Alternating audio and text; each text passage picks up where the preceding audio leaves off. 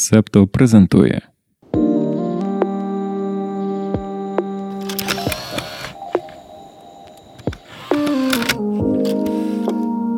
Привіт-привіт! З вами Таня і Володя. Привіт, Володю, рада тебе шалено бачити. Привіт, Тетяно, я радий і бачити, і чути, і ми вже виходимо з такої довготривалої відпустки, і нам є про що поговорити. Нам є про що поговорити, але сьогодні ми побесідуємо про прекрасну Ольгу Кобилянську і її Царівну. І в першому епізоді я розповідала, як для мене важливо, щоб книга була естетично привабливою. І тут зараз буде хвилинка вдячності видавництву «Пабулом» за серію «Своя класика», бо це книги там одинадцять з одинадцяти, ой, одинадцять з десяти, що візуально, що тактильно, і мені виглядає так, що ця колекція має бути в кожному домі, хай не одразу зчитана, але хай буде. Починається твір дуже з цікавого речення, і воно дуже гарно, воно мені подобається. Я народилася двадцять дев'ятого падолиста, а сама авторка народилася двадцять сьомого падолиста. І тут настільки оце слово «падолист», не листопад, а «падолист». І протягом цілого твору дуже смачні можна слова для себе віднайти, або, наприклад, якщо хтось призабув, то згадати. Я, я навіть мені от страшенно подобається. Прецінь, хосен. Іритувати. Це теж таке. Іритувати, знаєш, я думаю, що його почну вживати в житті. Маркітний, це сумно. Мені маркітно, сумно. Хосен – це мати користь чогось або від когось. Слово, яке би я ніколи не здогадалася якось логікою його значення – змисел. Це один з органів чуття. Вперше, вперше я прочитала у неї. І про майбутнє там є будучинність, будучина. І от майбутнє, і це настільки гарні слова, що вони окремо є, тому я виділив їх окремо і на початку, щоб ми приділили їм увагу, бо слово, воно важливо, і як і для кожного письменника тоді слово відігравало, і вони вміли віднаходити е, діалектизми, їх прописувати в класичний твір, якби щоб вони ставали всенародними і входили м, в вжиток. Ну і в контексті Кобилянської цікаво те, що вона віднаходила не тільки ці слова, вона й віднаходила українську мову, тому що вона не є етнічно, етнічною українкою. Вона вчила українську, вона ставала українкою, вона віднаходила українську ідентичність. І спершу вона писала німецькою. Тому смакуйте, смакуйте. Бачите, ми одразу ж е, так затягуємо вас.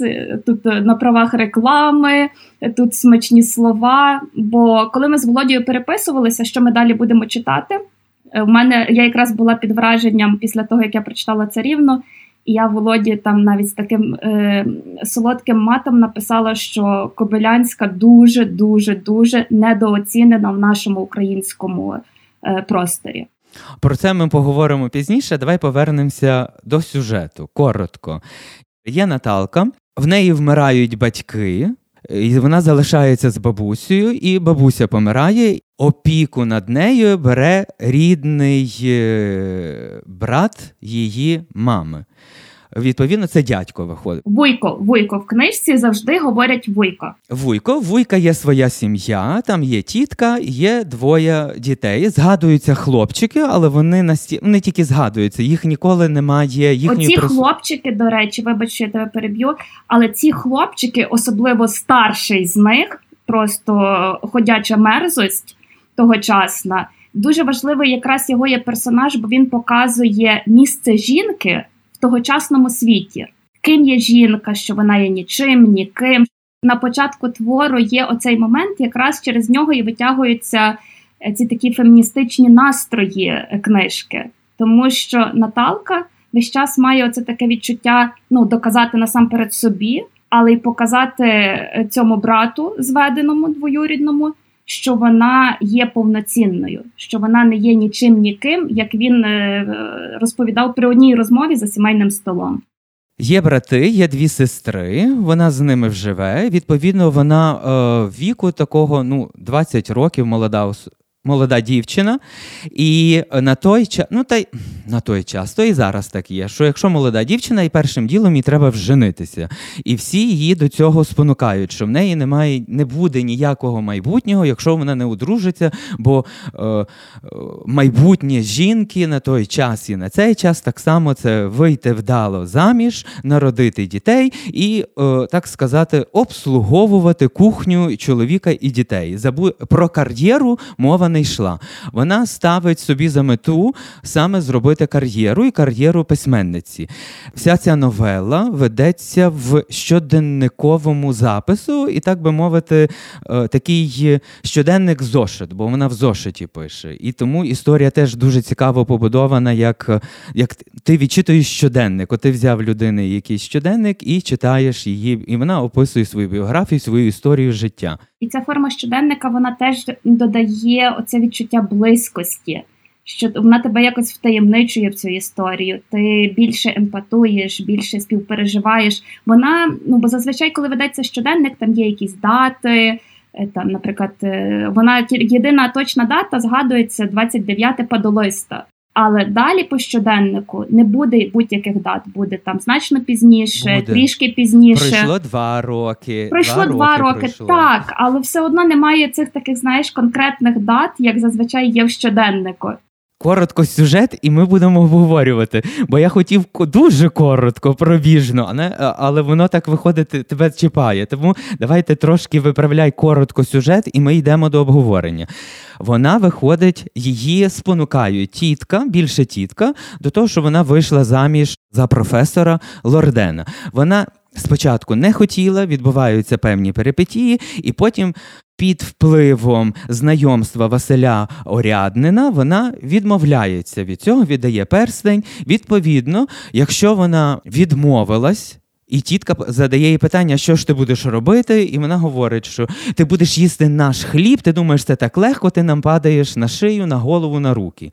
Вона говорить, я тоді піду від вас. І вона, як сказала, так і зробила. Через певний період вона збирає речі, вона постановляє собі, що вона переїжджає в Чернівці, вона списується перед тим ще, коли мала виїздити, вона списалася, знайшла одну тітку Марко, в якої буде перебувати, і це є хорватка, в неї теж є син, і там теж буде свої історії, навіть і любовні. І закінчується історія хеппі-ендом, яким от ми до цього ми або скажемо, або в процесі розмови вже ми з вами останньою розкриємо хеппі-енд. До речі, та, бо я спершу думала, чи ми будемо говорити, що історія закінчується хеппі-ендом, але можемо про це говорити, тому що ця книга настільки має ще інших підтекстів, інших ідей, що це, ну, навіть знаючи, чим воно закінчиться, книга варта, щоб її читали.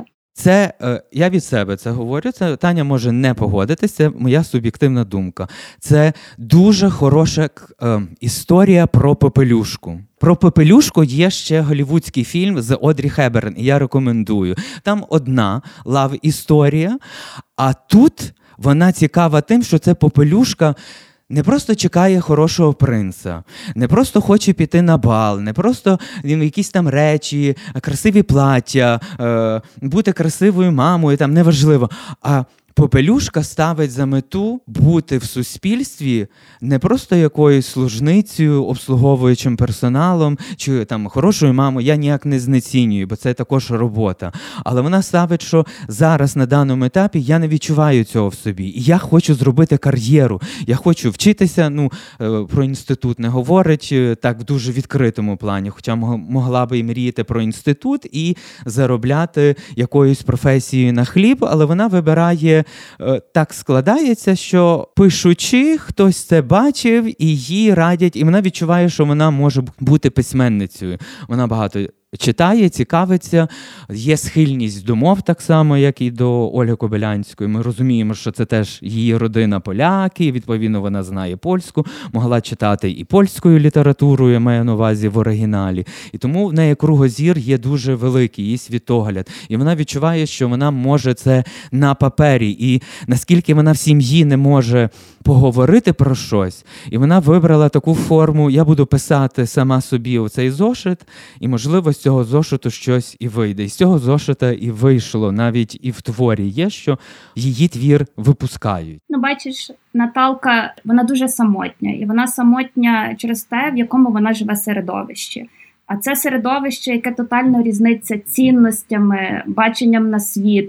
І навіть можна би було думати, знаєш, про те, що це якісь там старші, там, вуйко і його дружина, а це просто ще одна мерзенна, мерзенна жінка. І це протягом, коли вона з'являється в книзі, ти так хочеш прийти і так, та успокійся, жінко, все добре. Ну, і, і до кінця, вона до кінця, до речі, її тітка, до кінця вона не стає нормальною. І якщо дивитися на цю книжку так досить поверхово, то так, це історія Попелюшки, це дуже красива історія буковинської Попелюшки. І теж можна брати за основу, що як скелет є любовна історія. Ця любовна історія, але зі слів Наталки, зі сторони Наталки нас і веде. Бо ми маємо Василя Орядина, в якого Наталка залюблена, на початках вона шалено залюблена. Ми маємо професора Лордена, до якого в Наталки є тільки огида, огида і, і ще раз огида. І ми маємо Івана Марко, і він десь на векторі вподобань Наталки, десь посередині. І от якраз оце, що, що ми можемо залишити інтригою в нашому епізоді, це стосунок е, Наталки і Івана. Але якщо б це була просто любовна історія, то ми б там читали про е, сходження, розходження, про зраду, про вибір, але ця книга не про любовну історію тільки. Ця книга про значно більший спектр всього, що можна запхати в книгу у тисяча вісімсот дев'яносто шостому році. І ця дата дуже важлива. Важлива. Це буде твір політичний. Чим і цікавий, що про політику говорить жінка, і політикою цікавиться жінка. І наскільки собі можна так уявити, ой, а що ж тоді чим жінки займалися, бо здебільшого нам подають, що ну, жінки виходять, знов я повторююсь, виходила заміж, сім'я, і ніби вони не були дотичними. Але є так, вона згадує двох авторів, вона, ну, там цитується і Гейне, і Ніцше згадується, але на початку є такий автор, якого вона прочитала, і під враженнями його есе він англієць Джон Стюарт Мілл, який був тисяча вісімсот п'ятий рік, двадцятий, бо він якраз, коли Ольга Кобилянська народжується, це в шістдесятому, то він тоді десь і вмирає. І його є фундаментальна... Він профем... профемініст, який в парламенті виступав за, сам... за не просто надати права жінкам, а на юридичній основі надати права жінкам. І в нього є фундаментальна праця, яку згадують всі, навіть і Леся Українка, і Ольга Кобилянська, і всі емансипатки українські, вони її перечитали. Це в нього є поневолена жінка, такий трактат, і вона його згадує. І вона, я розумію, що вона згадувала, ну, вона згадує і саме і цей твір. Вона твір не називає, але називаючи автора, вона на нього посилається. І від нього вона, так сказати, розуміє, що вона в суспільстві не є остання людина, і вона є хтось, людина з правами. Так вона родить, бо біологічно так склалося, що, ну і природньо, що жінка саме народжує, але це не робить її жінкою. Ну, це, це не, ну, говорити, що жінка має тільки народжувати і все, і крапка. Ні, тобто жінка може бути і кар'єристкою, і, е, займа, і історією цікавитись, політологією, і політикою.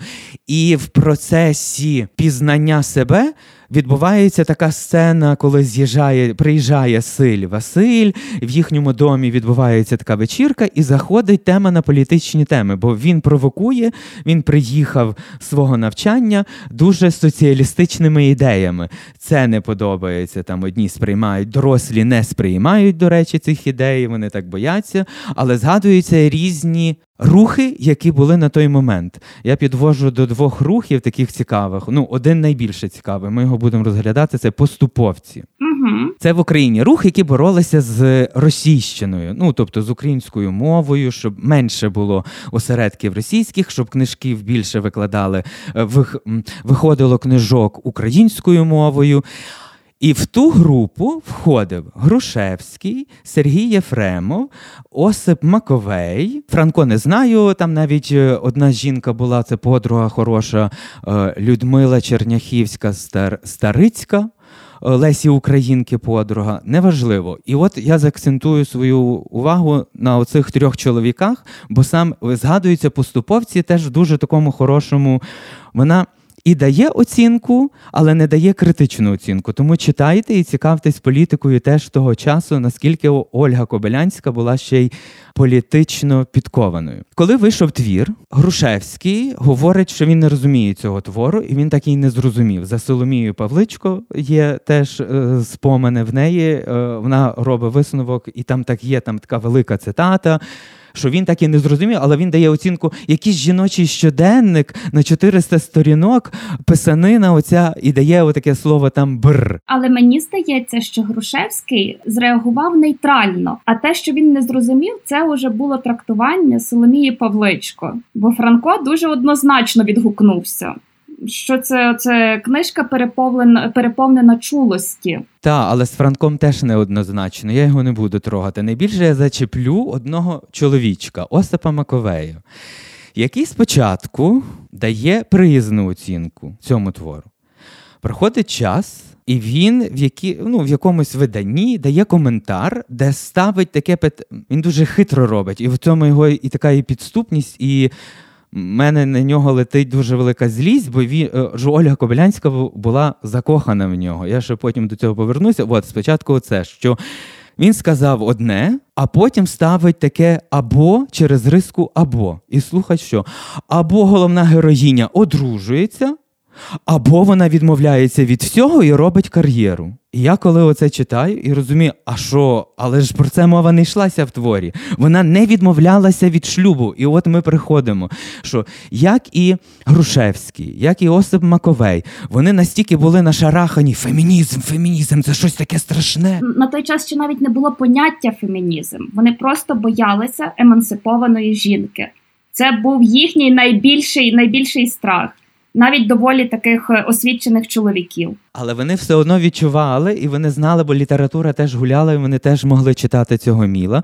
І вони читали Наталку Кобринську, яка була першою жінкою в Станіславові, вона заснувала жіночий рух, і все, і оце їх лякало. І вони від цього пішли, такого несприйняття, що вони коли взяли твір, а твір описаний в романтичному такому стилі. І вони чекали, що це буде якась така власна жінка, що це буде така, ну, мужи, мужиковата, можливо. А тут дуже тендітна, довговолоса, прекрасна, чарівна Наталка, яку всі називали не то е, Русалка, Лореляйн, і Лілея, і Ружа, і різними оцими, і Квіточка, такими словами.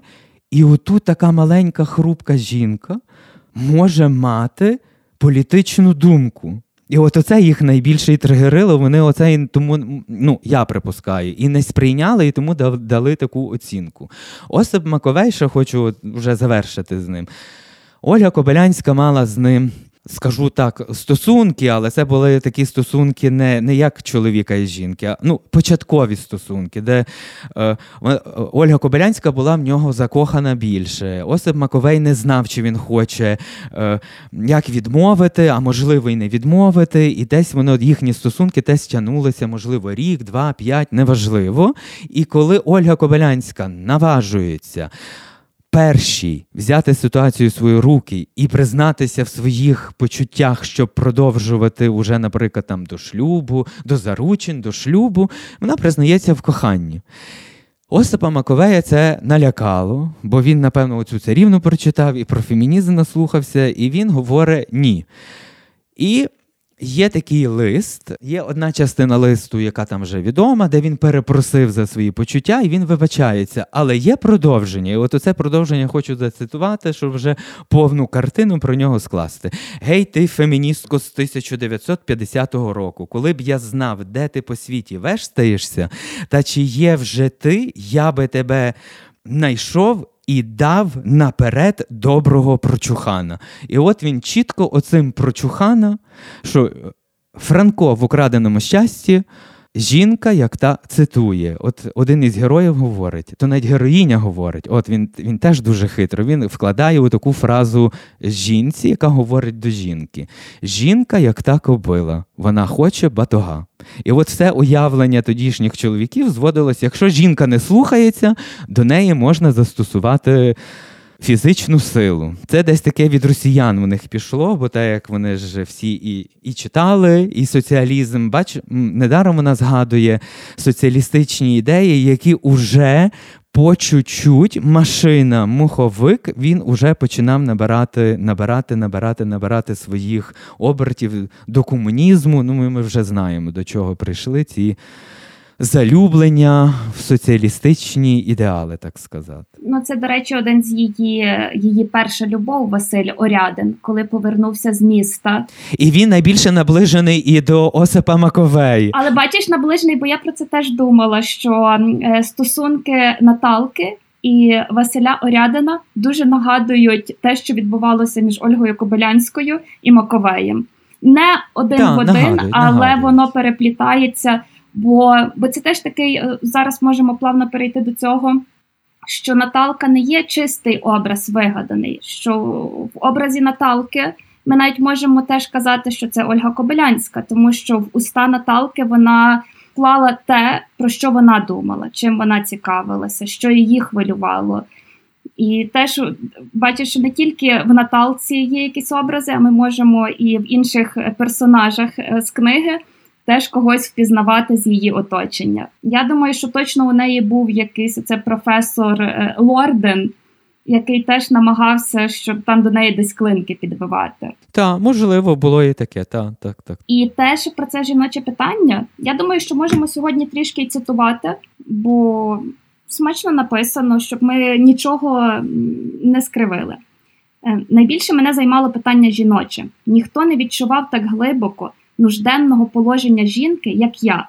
Ніхто, здавалося мені, не думав стільки над рішенням його, як я. Мені снувалися прирізні думки в голові. Я бачила питання жіноче майже при кожній нагоді, коли приходилося жінці терпіти. Тямлю, що перечитавши Стюарта Мілля, я плакала. З тої пори я читала його з подвійною пильністю. Свідомість моєї низької освіти – давила й корила мене сильно. Я постановила собі будь-що осягнути вищу освіту. Я була завзята, горда, чистолюбива і не хотіла ні за що у світі бути тим нічим, о котрім говорив Муньо з такою погордою. Я не хотіла, щоб мені аж мужчина надав смисл і значення. Рівночасно рішилася я в будучності віддати ту здобуту освіту в користь загалу. В найглибшій глибині мого серця – говорив якийсь голос віддати жінкам. І це ми маємо просто феміністичний маніфест. Тому, Тетяна, я би не спрощував емансипація, але вони знали вже, що таке слово фемінізм, і вони були свідомі своїх дій, і я би не спрощував, що навіть чоловіки, груше, вони, вони могли не читати, але вони чули, що такий рух іде, і тому воно їм не подобалося, бо цей рух ішов від жінок. Одне діло, коли там селяни якийсь рух роблять, а тут роблять жінки. Це ж майже п'ятдесят відсотків населення. І тому така критика від чоловіків, які начитані, які є, які є професори, які є інтелігенція, які, які є м, політичним осередком, і вони дають отаку критику. Це яскравий приклад того, що вони боялися, бо їхнє уявлення – це щось було таке страшне, і, вон, і жінка не може писати літературу, і жінка не може займатися політикою. Це не жіноча справа. От як вони відмахувалися. І вони, напевно, знаєш, виходили на... Ну, я фантазую. Виходили на перекури, бо ж курили, оце кава і за кавою. Ти чуєш, що ця написала? Та це якесь, ну, пише вона, вона хай оце одружиться, і, ну, і дітей народить, і тоді буде писати. Але бачиш, перевага Кобилянської в образі Наталки те, що вона не відмовляється від сім'ї. Вона просто, ну, це, це, такий, це такий дуже здоровий фемінізм, що будь ким ти хочеш, будь де ти хочеш. Але просто треба зараз жінкам створити таку площину, щоб вони мали рівні можливості з чоловіками. Голосувати, здобувати вищу освіту. Бо як і Кобилянська, так і Наталка, вони закінчили чотири класи. І ці жінки просто своїм, своєю наполегливістю, своїм бажанням знати більше, і щоб теж, коли мати чоловіка, бути з ним на рівні, це все була самоосвіта. І я просто захоплююся, надихаюся тим, що навіть зараз, коли ми маємо значно більше можливостей, ми маємо можливість здобувати вищу освіту, ми маємо дуже багато ресурсів для самоосвіти, ми не робимо так багато, як робили жінки на зламі дев'ятнадцятого і двадцятого століття. І до освіти.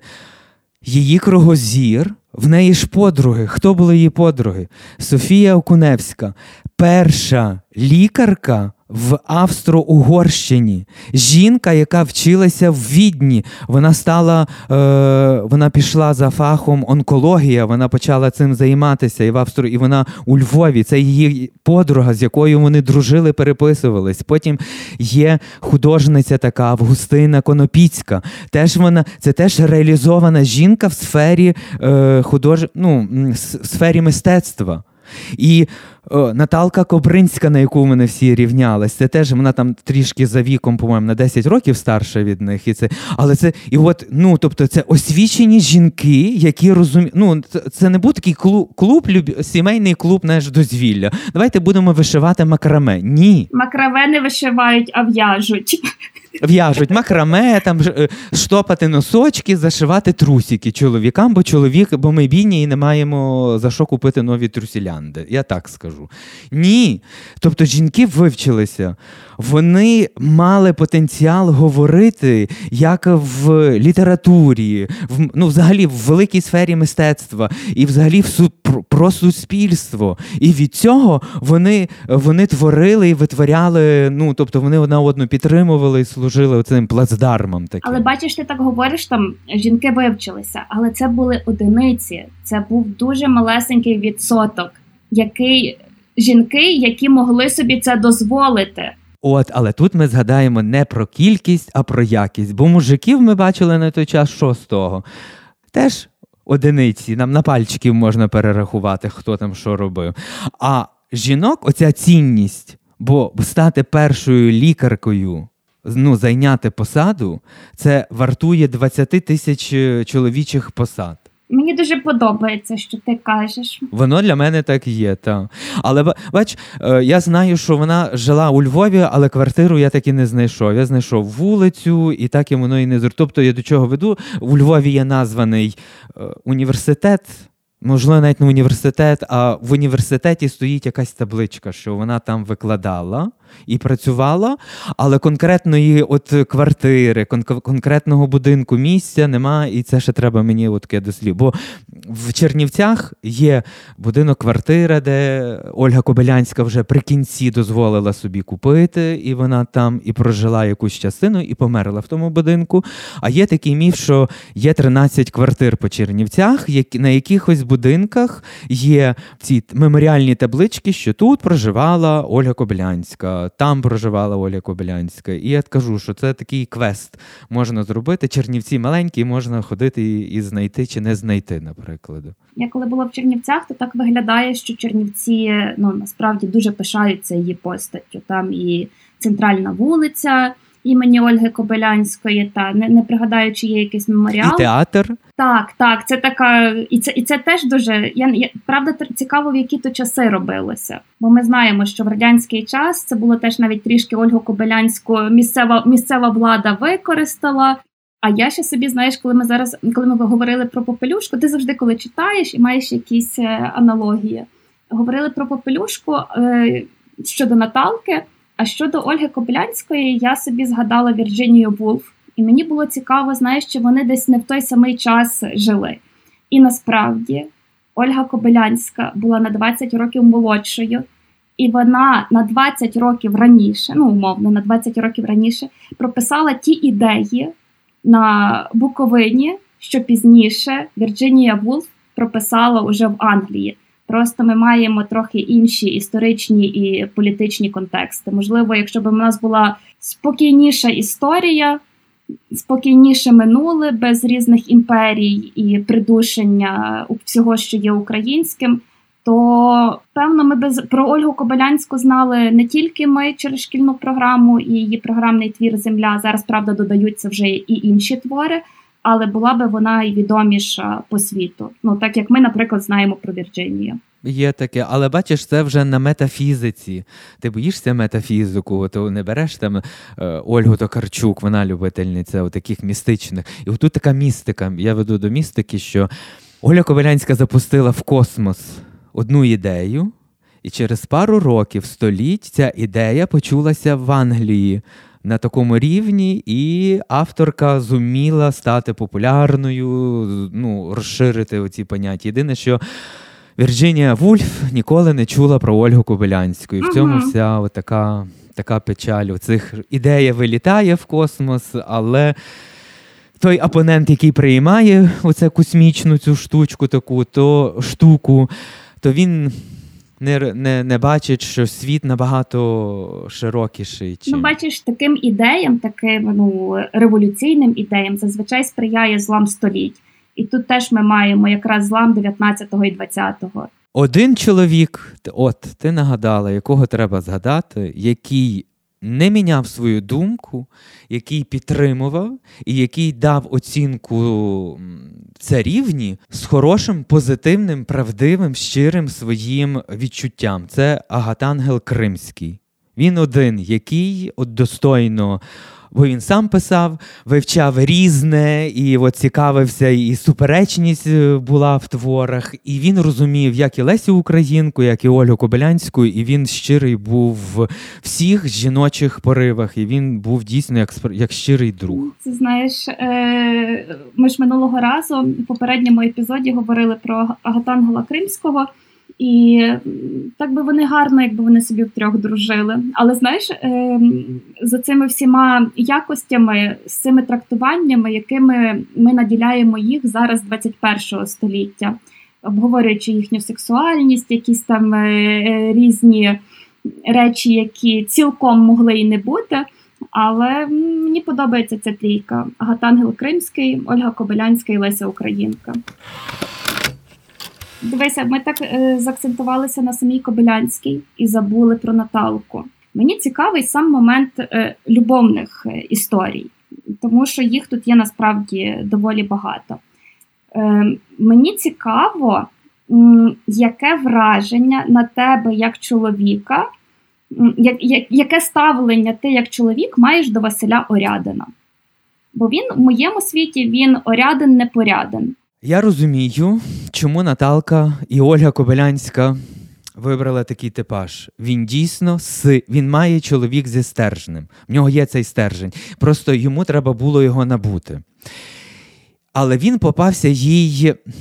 Отак буває, що люди підходять один одному, але не в той час вони зустрілись. От буквально на років п'ять пізніше Орядин мав собі...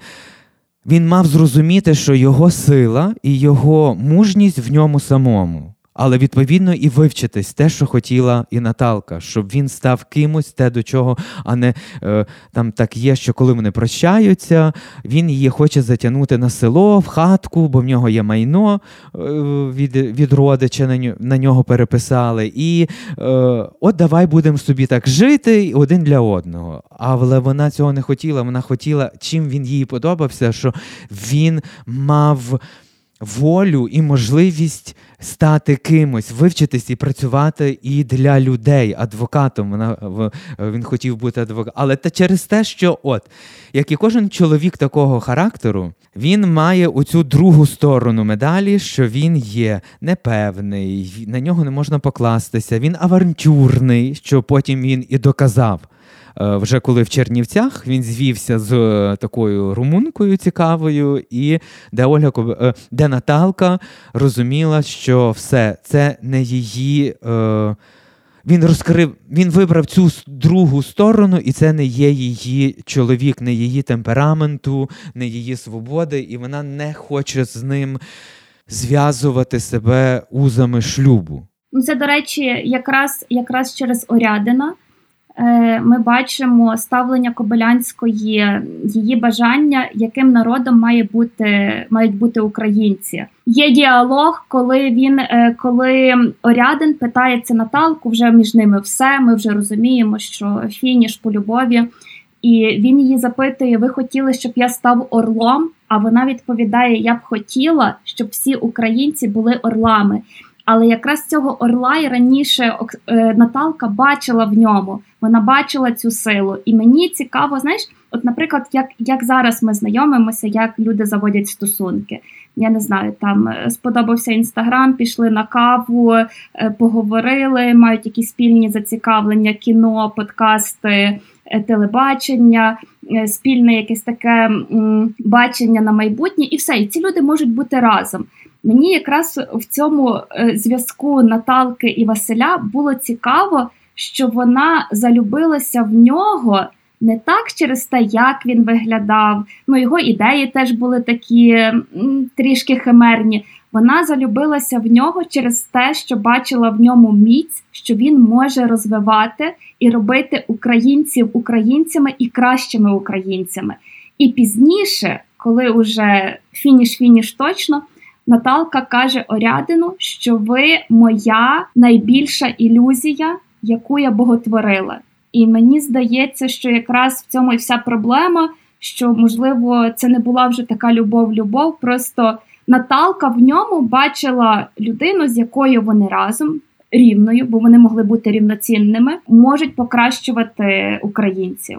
Так, так, так, так. Але пізніше, чому я кажу, що він непоряден? Це теж таке було, ніби, знаєш, на першому побаченні я тобі наобіцяю все, а, а потім своїми діями всі обіцянки пішли трохи коту під хвіст. Ну дивися, я як чоловік, ти, от я зрозумів, що ти мене питалася, та я відповім. Він мене не викликав такої негативної оцінки, можливо, через те, що я не побачив від нього дієвих зрад. Ну, тобто, щось пообіцяв, не зробив. Та, там було, що він так тягнувся, не знала. Або, тобто, він, наприклад, так як було о, до цього в сюжетах. Чоловік зваблює жінку, дівчину, хлопець, дівчину. Вони е, мають стосунок, потім є наслідки таких стосунків, і він її кидає. Тут такого не було, бо він не переступав цю межу. І для мене, можливо, через те, що він не переступав оцю фізично контактну межу, для мене це сприймалось дуже достойно. І тому...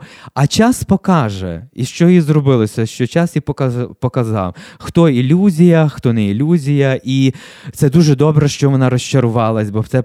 Перше кохання – це завжди розчарування, але від нього робимо ми висновок, яку ж любов ми насправді хочемо, або якого партнера ми насправді шукаємо. І тому це теж дуже цікавий хід, як сама Наталка подорослішала, змужніла, сама стала отією ціллю. Вона зрозуміла, і, і вона визнає, це ілюзія, і я мала право на цю помилку, так? Бо я була задурманена там, чимось, кимось.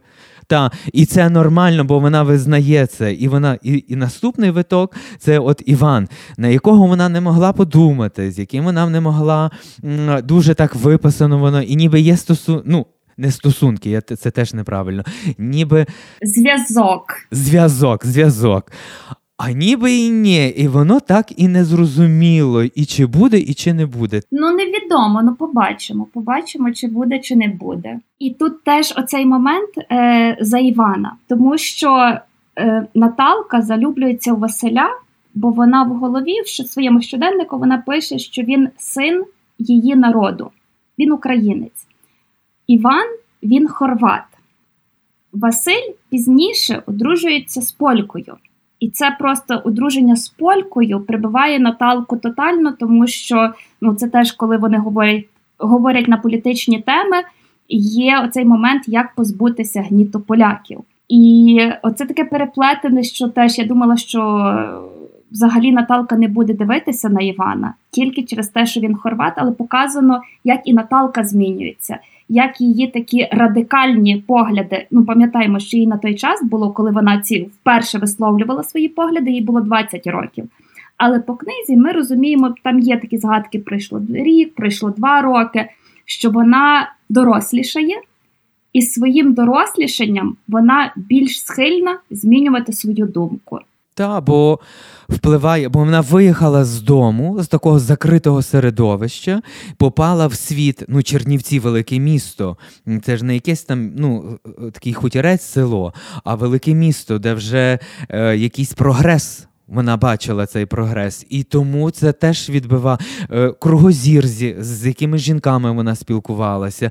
І це все вона неї наносило відбиток, що вона теж трансформується, вона теж змінюється, вона теж дорослішає. І оця зміна дуже цікаво, вона видна, відчитується, і це і дуже цікаво за цим е, е, спостерігати і відчитувати це, як вона. А, а як ми змінюємося? Ми ж не тільки ну, на хороших харчах, ні. Ну, тобто і травми нас змінюють, і проблеми, і вчинки добрі, погані, будь-які вчинки. І вони нас трансформують, бо вона бачила кінцеву мету, ким вона хоче бути. І тут і це не ілюзія. Вона хоче бути жінкою з правами, з реалізацією, з щасливим чоловіком і щасливими дітьми. Ось. Навіть не те, що щасливим, а рівним. Вона хоче бути з чоловіком. Та... Але момент щастя, це теж я собі коли думала, що, що Наталка хоче від цього життя, відповідь є на перших сторінках, коли вона згадує розмову з своєю бабусею. І вона бабусі каже... Я дуже-дуже буду щаслива. І це такий момент, що для неї щастя. І ви бачиш, що найбільше щастя...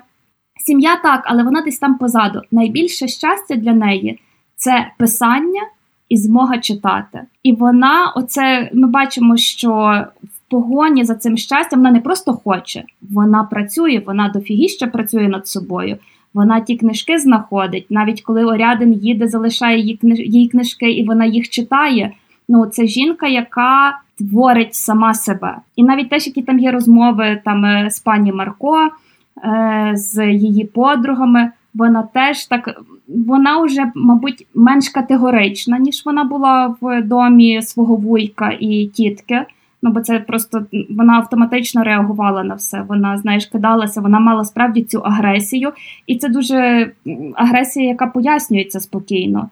Ну, якщо ти живеш в домі, де тебе пригнічують, де тобі зазирають в рота і кажуть, що ти ніхто, і ніким ти не будеш, і що це взагалі ти якась є обуза, а тут вона з пані Марко, вона розквітає. Вона розквітає, вона починає краще чути себе. І та Наталка, яка живе в пані Марко, дуже мені подобається. Бо це така вже доросла, зріла жінка, яка знає, як їй дійти до мети. І зрештою вона й доходить до мети. Вона не зупиняє писати. Вона пише, вона багато пише. Вона видає свій роман, ну, подає, подає у видавництво. Щоправда, отримує відмову, але пам'ятайте, що книга закінчується хеппі-ендом. Твір дуже, але є один недолік. І я буду як, як справжній шифровщик, я не ну, скажу. Давай. Який Ні. недолік? Ні, Ні, я не скажу, бо ти не називаєш. Бачиш, ти не акцентуєш, і я, значить, не буду говорити. Ну, але давай, я скажу, давай, люди... давай ти мені можеш Ні. потайки.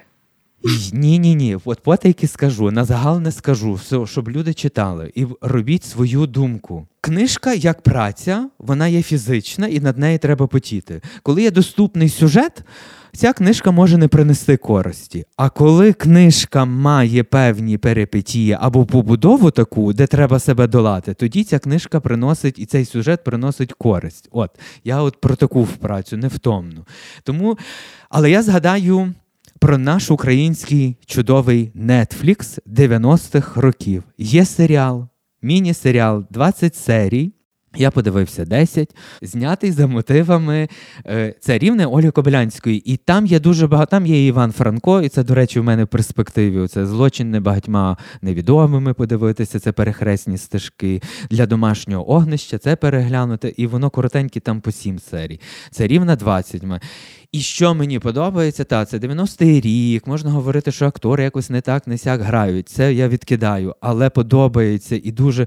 Це як аудіокнига. Угу. Е, книга з картинками.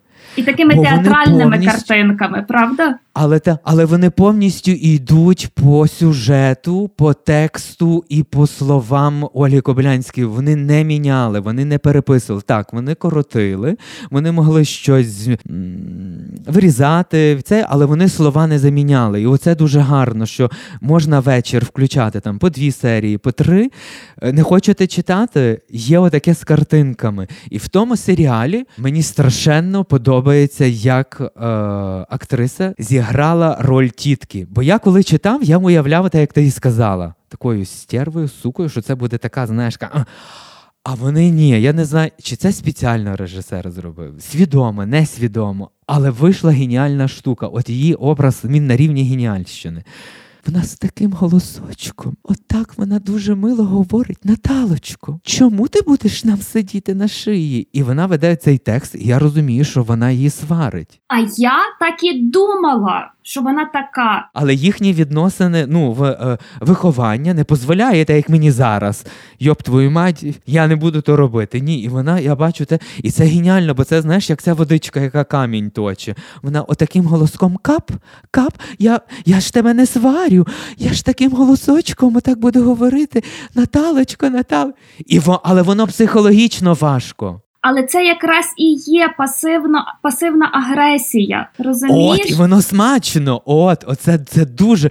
І вона робить, в неї немає, щоб скули ходили. Вона не відіграє, ні, вона це, в цьому щира, ти розумієш, що її так виховувала, але десь, ну десь вона вже явно цю палицю перегибає, і воно не може бути. І я розумію, що, вона, що ну, якби Наталка не втекла, вона б з'їхала з, гру, з глузду. Ну, дивися, Наталка навіть не те, що з'їхала з глузду, вона в тих умовах, з оцим капанням щоденним, вона думала про самогубство. На початку книги вона пише, що їй шалено подобається життя.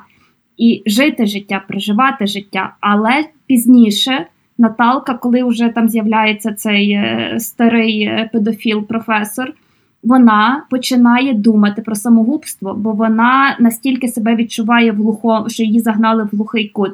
Глухий кут, так. Та, та, та. І от актриса, як мені здається, ну от вона заслуговує Оскара від мене, бо її роль, вона справилася просто невідмінно. І, і в тому селі, бо Попелюшка, я так бачив, ну ми бачимо по каркасу, знову повернемося туди, але коли дивився серіал, і там є така сцена, як бабуся, як фея з'являється в неї. Ти коли читаєш твір, ти розумієш, що вона апелює до уявної, до образу бабусі, але якої нема перед нею. А в фільмі вони все ж таки показали, що вона її уявляє, і ця уява, вона як стає, як жива, і вона зразу так, ну, дивлюсь і так, о, ну, як фея з'явилася і говорить текст феї, ти полетиш на бал. Наталочко, ти будеш щаслива, і я з тобою. Але просто в житті, от те, що казка про Попелюшку нам не говорить, що, що ж було далі, коли вона одружилася з принципу, почалось життя. А тут бабуся говорить, що я з тобою в будь-яких твоїх проявах, в будь-яких твоїх поривах. Тобто вона говорить, що життя буде тебе і бити, воно буде таке, але й пам'ятай, що я від тебе не відмовляюсь, я з тобою. І це так, це от, от фея, от в такому, в теж такій трансформації воно проходить. Бачиш, е, бо ти сказав за, за цей серіал, але в дев'яностих роках ми бачимо Царівну, здається, в дев'яносто сьомому екранізували «Меланхолійний вальс», і це прекрасно. І мені би зна... ну зараз та змінилася картинка, зараз ми це можемо, ну бо я сприймаю, що це більше виглядає не як кінопродукт, а як театральний продукт. От ніби, познаєш, знімається в театрі, поставили три камери, і на три камери знімається, і потім монтується. І хотілося би, може, зараз якогось такого повернення, тому що від «Царівни» пройшло сто двадцять сім років від її написання, але багато ідей залишаються досі актуальними. І ми живемо, там зараз більше люд... більшість людей живе у великих містах, і ми всі маємо доступ до м, вищої освіти, але дуже часто в менших селах, ну, наприклад, там, де Наталка жила, в, то... в той час вона жила в своєї тітки, є теж дуже багато дівчаток, яким е... за замовчуванням подана така доля: вивчитися дев'ять класів або одинадцять, одружитися, мати дітей, вести господарку. Це не змінилося. Знаєш, нам може видаватися, що ми маємо шалений прогрес, але ми не, ну, ми маємо цей прогрес, але він м- все одно всі проблеми ще не викорінено. І про це, про це теж гарно м- кажуть про те, що Царівна має бути в шкільній програмі, бо раніше, коли ми з тобою вчилися, була «Земля», потім вели «Меланхолійний вальс» і ще щось. Але теж було би добре ввести Царівну, щоб оці дівчатка, вони, ну, відбачили, таке, знаєш, шукали натхнення в цьому творі, що вони бачили, що є різні опції. І є опції настільки різні, що ти не обов'язково маєш бути тільки успішною бізнесвумен або тільки матір'ю, що ти можеш це все поєднувати, що ти можеш бути тим, ким ти хочеш. Головне, щоб тобі було, щоб ти була в комфорті з собою. І от по, до маленького повідання «Некультурне» я зачеплю, щоб ми згадали. І там зовсім інша історія, вона написана зовсім по-іншому, і теж вона цікава, як гуцулка, яка з... Ну, теж долею так склалося, в неї нема сім'ї, і вона настільки сама собі ціллю. Ось, ось, і якщо от починати з Царівни і от запам'ятати оцю фразу «бути собі ціллю», і далі в кожної героїні в неї є, є якась ціль. І ця гуцулка, вона не мала професії, вона не мала шкіл, але вона була собі ціллю сама для себе прожити достойне життя і кайфувати від нього, і дозволяти собі речі, які м- непропустимі були від жінки. Там навіть дуже цікавий є один епізод, коли чоловік намагається її зґвалтувати, і навіть сама її реакція, вона настільки фізично е, добре чується, що вона могла дати йому відпір. Та, я розумію, що не всі жінки настільки фізичні, але сам я навіть теж, який це рік, і пише жінка, і вона змінює, от вона така царівна, меланхолійний вальс, одні сюжети, і вона продовжує тему жінку зовсім з іншого боку, вона зовсім з іншого, з іншого підходу, по іншому стилю вона описує це, і воно теж цікаво.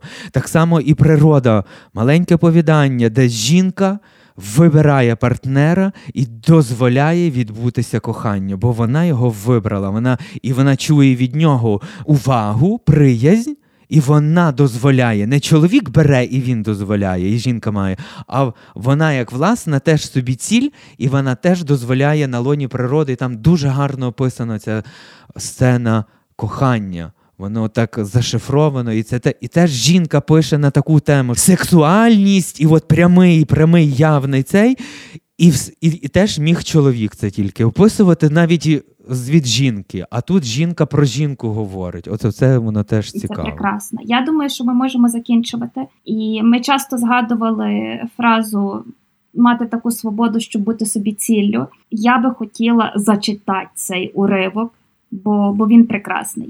Мати таку свободу, щоб бути собі ціллю. Передусім бути собі ціллю. Для власного духа працювати, як бджола. Збагачувати його, збільшувати, довести до того, щоб він став сяючим, пригарним, хвилюючим, зоріючим у тисячних красках. Передусім бути собі ціллю й обробляти самого себе. З дня на день, з року до року. Різьбити себе, вирівнювати, щоб все було складне, тонке, миле. Щоб не осталося дисгармонії ані для ока, ані для серця, для жодного зі змислів. Щоби жадоба за красою утихомирилася. Бути передусім собі ціллю, а опісля стати або для одного чимось величним на всі часи, або віддатися праці для всіх. Боротися за щось найвище, сягаючи далеко поза буденне щастя. Такий мій ідеал. Свобідний чоловік із розумом – це мій ідеал. І на цій прекрасній ноті, оптимістичній, і ми будемо прощатися до нових зустрічей. Донатьте на ЗСУ і будьте коханими. Почуємося. Ви прослухали подкаст через триста сорок вісім сторінок. Шукайте Себто в соцмережах, діліться враженнями та розповідайте іншим.